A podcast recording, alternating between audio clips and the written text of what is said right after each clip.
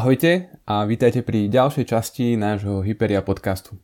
Moje meno je Lukáš Hrdlička a tentokrát sa budem rozprávať s Lubom Koprolom, ktorý pracuje na projekte Kimbino ako dátový analytik. Vítaj Lubo. Ahojte. Dobre som ťa predstavil. Si uh, dátový analytik alebo skôr data scientist? Tak niečo medzi tým.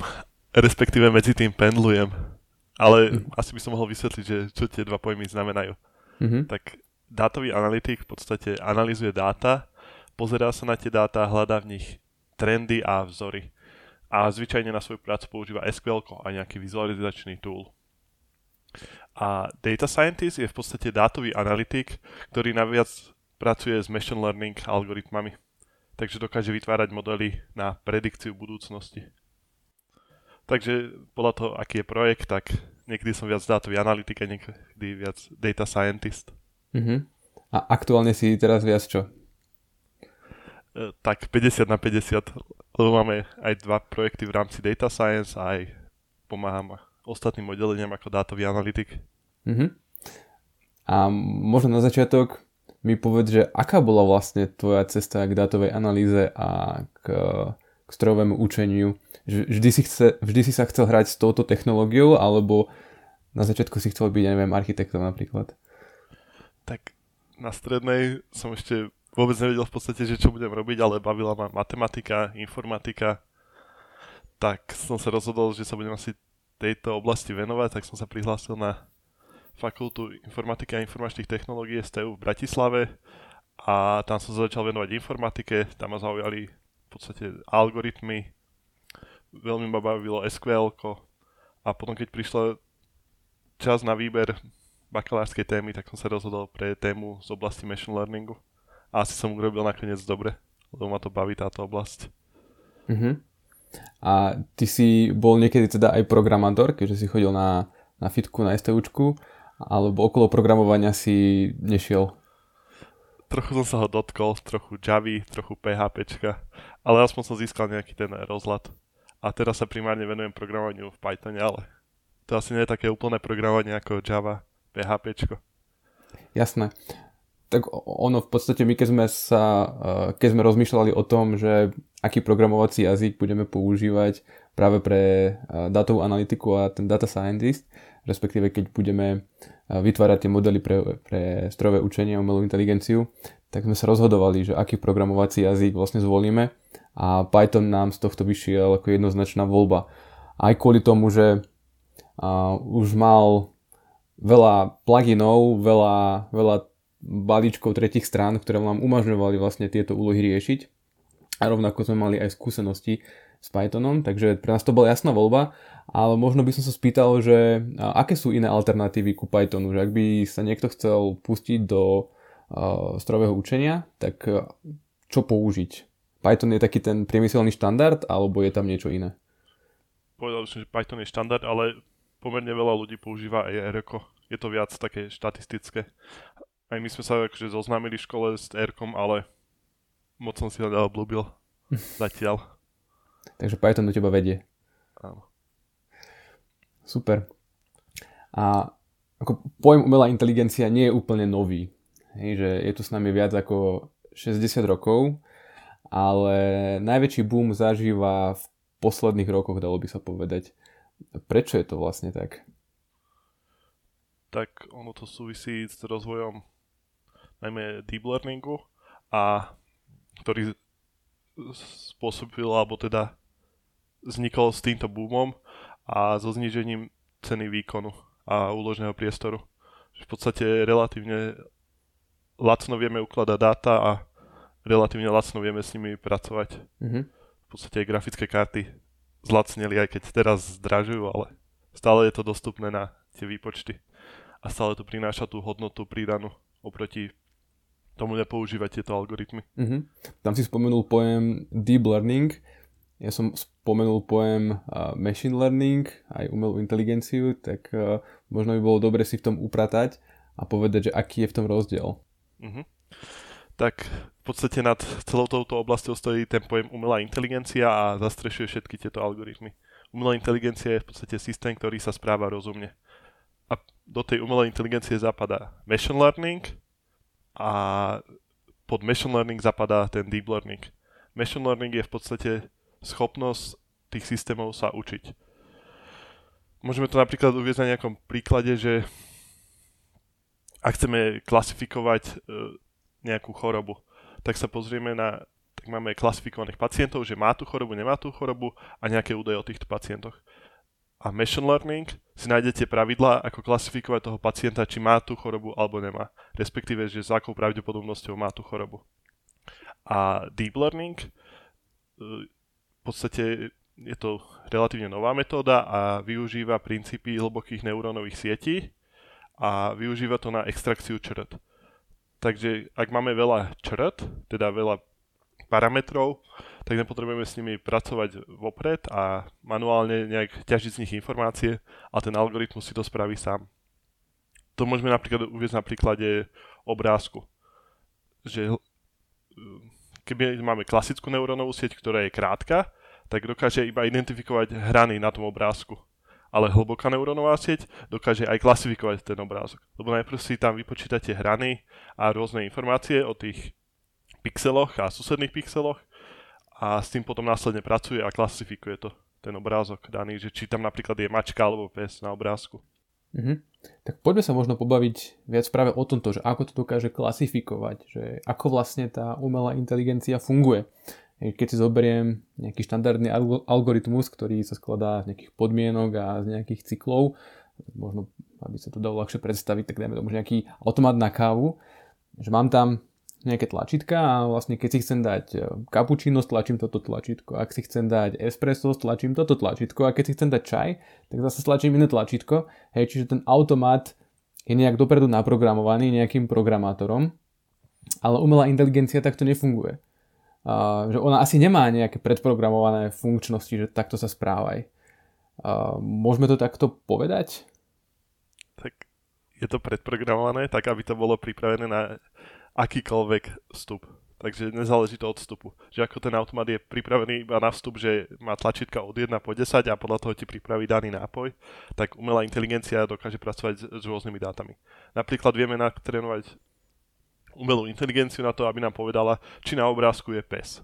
A potom ten istý algoritmus vieme naprogramovať s inými dátami a vieme predikovať, či na obrázku je mačka. Sú to v podstate iné úlohy, ale rieši to ten istý algoritmus. Mm-hmm. To znamená, že keď do neho nasypeme nejaké tie dáta a povieme, že takto vyzerá nejak mačka, tak on sa naučí, že OK, pre nejaké nové prípady, toto je pravdepodobne mačka s nejakou pravdepodobnosťou. Tak? Presne tak, on sa naučí tie črty tej mačky, že čo charakterizuje tú mačku. Mm-hmm. A tu by sme si mali dávať pozor, aby nedochádzalo napríklad u ľudí k diskriminácii, lebo potrebujeme mať dobré a vyvážené dáta a musíme sa veľa pozerať na to, že na, na tie výstupy toho modelu, že či sú správne, či tam nie je nejaký bias. Mm-hmm. Napríklad v tých trénovacích dátach si tam vieme zaniesť. Mm-hmm. Uh, ale ak by sme nechceli, nechceli identifikovať, že či to je mačka alebo pes, ale chceli by sme vo všeobecnosti povedať, že uh, je to zviera alebo je to človek, aj toto by vedela umelá inteligencia identifikovať? Áno, vedela. A tam potom záleží, že či máme tie dáta označené alebo neoznačené lebo sa vieme pohybovať aj s tým, že máme označené asi nejaké na internete veľa obrázkov psov a mačiek, ale napríklad keď dostaneme nejaké dáta z reálneho sveta, tak tá umelá inteligencia vie zistiť spoločné znaky tých obrázkov a potom to vie zoskupiť do jednej kategórie. Teda napríklad by tá umelá inteligencia sa dokázala naučiť, že mm, toto sú zvieratá. A ona sa to naučí tak, že vyhľadáte podobné znaky. A toto sa nazýva učenie bez učiteľa ak by sme mali označené tie obrázky, že toto je mačka, toto je pes a na základe toho sa učí, tak je to učenie s učiteľom. Lebo máme predpripravené tie dáta a označené a učíme to akože s učiteľom. Mm-hmm. To znamená, že aj my sme takí učitelia pre Google, keď si zoberiem napríklad takú rekapču, ktorá vlastne bráni k tomu, aby sa odosielali e-maily od spamerov alebo od nejakých botov, alebo odosielali akékoľvek formuláre, tak v podstate nám Google podsúva tiež obrázky, ktoré my nejakým spôsobom labelujeme a hovoríme, že toto je most, toto je motorka, toto je automobil a takže v podstate pomáhame ako keby trénovať ten algoritmus Google. presne tak a funguje to rovnako aj na sociálnych sieťach. A to je zase ďalší typ, že keď učíme ten algoritmus tak, že mu dávame odmenu. A napríklad pre, Facebook, pre sociálnu sieť môže byť tá odmena to, že si dlhší čas na tej sieti. Takže napríklad tie algoritmy alebo tie príspevky, ktoré ťa prinútili dlhšie zostať na tej stránke, tak tie ti bude posúvať častejšie. To znamená, že v podstate umelá inteligencia sa stáva čoraz väčšou súčasťou našich bežných životov, hej? Či už v našich telefónoch, alebo aj v bežných zariadeniach, ako napríklad automatické vysávače alebo kosačky.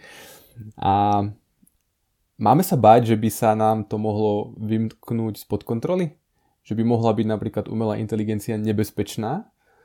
Vidíme napríklad aj teraz rôzne deepfake videá, ktoré môžu spôsobiť nejaké šírenie dezinformácií alebo podobne, že ako vlastne k tomuto pristupovať a že nasadíme umelú inteligenciu na umelú inteligenciu?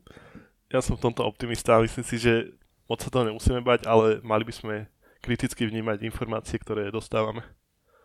A s tým nám môže pomôcť aj umelá inteligencia, lebo v podstate aj Európska únia podporuje výskum v tejto oblasti, že týmto výskumu deepfake videí, šíreniu týchto dezinformácií. A čo sa týka tej umelej inteligencie, ktorá by nás mohla že ohroziť sama o sebe, tak tu väčšinou ľudia majú na mysli, že univerzálnu umelú inteligenciu. A je to umelá inteligencia, ktorá sa dokáže prispôsobiť rôznym podmienkam a dokáže v podstate imitovať myslenie ľudí a dokáže kreatívne myslieť. Takže takým príkladom môže byť napríklad, že je robotický vysávač. Že to ešte nie je univerzálna umelá inteligencia, lebo sa nedokáže vysporiadať s inými program, problémami, ako bol na plán naprogramovaný. Dokáže ti povysávať, dokáže to spraviť rozumne, takže je to umelá inteligencia, ale nie je to univerzálna umelá inteligencia. Lebo napríklad, ak si zavrie dvere, tak nevie s nimi pohnúť. A pritom ako človek, tak ty vidíš, že ako sa tie dvere chovajú, že ako si ich môže otvoriť. Alebo ako ich môže posunúť.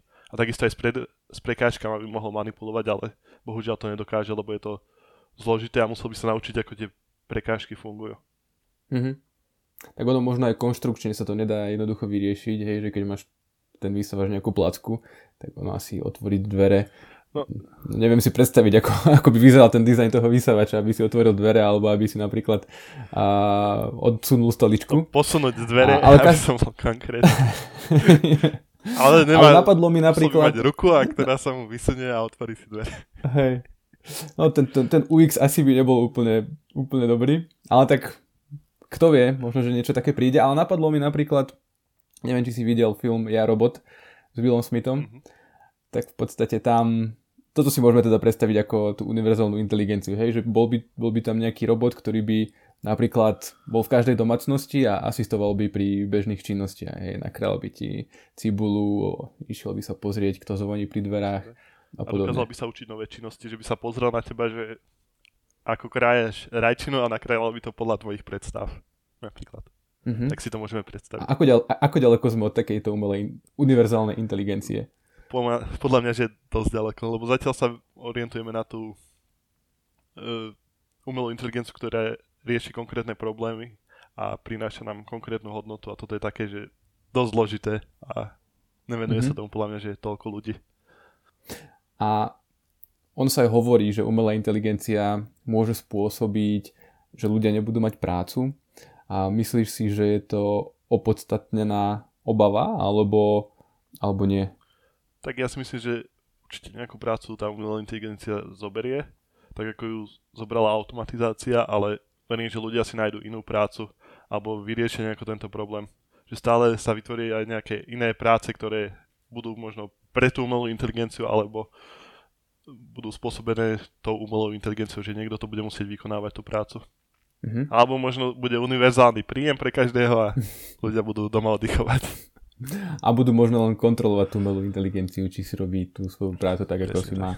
To vidím reálnejšie ako univerzálny príjem pre každého. Skvelé. Ale poďme sa ešte porozprávať, čomu sa venuješ u nás vo firme. A ty pracuješ teda v domene Ads and Analytics, kde teda okrem iného riešite aj personalizáciu a relevanciu obsahu.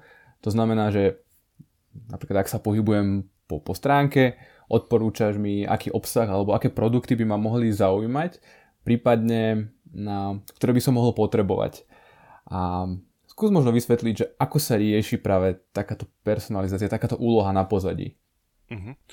Tak v podstate na začiatku je analýza problému, musím pochopiť, že o čo ide v tejto úlohe. A takže sa musí stretnúť s tými oddeleniami, ktoré na tom pracujú, ktoré sú za to zodpovedné a musíš pochopiť, že aké sú ich ciele a že čo vlastne chceme ísť robiť. Následne musíš vymyslieť, že ako to budeme robiť a čo na to budeme potrebovať. Tu už prichádzame do kontaktu s dátami a chceme vyhodnotiť, ako to doteraz fungovalo a teda potrebujeme si definovať, aké dáta na to potrebujeme a či ich zbierame. Takže sa pozriem na to trekovanie, ako teraz vyzerá a ak to netrekujeme dostatočne, tak navrhnem trekovanie. Napríklad, že chceme vedieť, že koľko používateľov si zobrazil daný produkt a koľko na neho kliklo a koľko používateľov ho aj nakoniec kúpilo. Takže ak to nezbierame, tak navrhnem, ako to zbierať a kolegovia z ostatných oddelení to implementujú. Ak už máme tieto dáta implementované a zbierame, tak ich skontrolujeme, že ako vyzerajú, že či zbierame správne dáta, aby sme sa nerozhodovali na základe zlých dát. A ak zbierame dobré dáta, tak pokračujeme s analýzou tými tých dát. V analýze sa pozrieme na rôzne paterny, ktoré môžeme vidieť v dátach, rôzne distribúcie a táto analýza nám môže napovedať, že aké sú problémy v dátach, že čo treba vyriešiť pri tej predikcii a taktiež nám vie uľahčiť tú predikciu. Následne si z tých dát vytvoríme črty. Tieto črty bude používať model a je to dosť zložitý proces za tým, keď musíme vymyslieť vhodné črty pre ten algoritmus a musíme vybrať črty, ktoré budú užitočné, lebo nemôžeme tam všetko dať, lebo to potom dlho trvá. Následne trénujeme model. Na, nemusíme mať len jeden model, ale môžeme mať viacero algoritmov, môžeme mať náhodný les, rozhodovací strom, XGBoost, neurónové siete. A takže máme nejaký balík algoritmov, ktorý používame a porovnávame tieto modely, ako performujú nad našimi dátami. A vyberieme ten model, ktorý najlepšie performuje. Každý ten model má aj nejaké vlastné parametre, takže skúšame aj rôzne parametre týchto modelov, aby sme našli ten najlepší model. Toto sa deje nad offline dátami a ak už nad offline dátami máme nejaký ten algoritmus, ktorý by mohol najlepšie fungovať, tak ideme do produkcie, do online testovania. Tam si definujeme nejakú metriku, ktorú chceme sledovať a na ktorej tu budeme vyhodnocovať. Nasadíme to na webe a čakáme čas, kedy budeme mať signifikantné výsledky, kedy budeme vedieť povedať, že nové riešenie je signifikantne lepšie ako to staré. Mm-hmm. A potom sa začne, môže začať náš proces od znova mm-hmm. s analýzou dát. Čiže taká špirála ako keby, že hej, neustále iterujeme a zlepšujeme ten model, až pokým nebude dokonalý. Presne tak, ide tam o to iteratívne vylepšovanie, nemal by to byť nikdy vodopád. Jasné. Že pracujeme celý rok iba v, te, v offline metóde a hľadáme ten najlepší algoritmus a nič nevyskúšame mm-hmm. online. Jasné. A e, kebyže máš povedať, lebo spomínal si, že je tam teda nejaké strojové učenie s učiteľom, bez učiteľa a potom na základe odmien, tak práve tento prístup využíva ktorý z týchto modelov, hej, že s učiteľom, bez učiteľa, alebo ten s odmenou? S učiteľom, lebo alebo teda môžete to využívať čokoľvek, lebo v podstate toto je univerzálny príklad toho machine learning postupu, ale v našich projektoch zatiaľ využívame učenie s učiteľom. Lebo máme, teda aspoň to uvidím na projekte odporúčania produktov, lebo máme historicky dané, že ako boli tie populárne, produkty populárne v čase a snažíme sa predikovať, ako budú populárne teraz. Takže už máme e, v podstate danú tú popularitu v minulosti a chceme predikovať tú popularitu teraz. Ale dali by sa tam použiť aj tie algoritmy, ktoré pracujú s odmenou. Že by sa ten algoritmus trénoval v podstate na produkcii a dostával by odmenu, keď e, napríklad používateľ klikne na ten odkaz, ktorý mu dal. Mm-hmm. Skvelé. A možno posledná otázka. Um, ak nás teraz počúva niekto, napríklad stredoškolák, ktorý by sa chcel venovať tejto problematike, tak čo by si mu odporúčil? Kam by mali smerovať jeho prvé kroky? Tak ako to veľmi zaujíma, tak určite by som si pozrel nejaké kurzy, či už na YouTube, alebo aj na Coursera. Tam je to relatívne lacné, alebo zadarmo bez certifikátu. A následne by som vyskúšal si spraviť nejaký projekt na Kegel. Je to v podstate stránka, kde sú súťaže machine learningové, ale každý si tam v podstate môže spraviť aj svoj malý projekt a analyzovať si tie dáta, ktoré sú tam a predikovať to, čo je zadané. A môže to byť veľmi dobrý tréning pre toho stredoškoláka.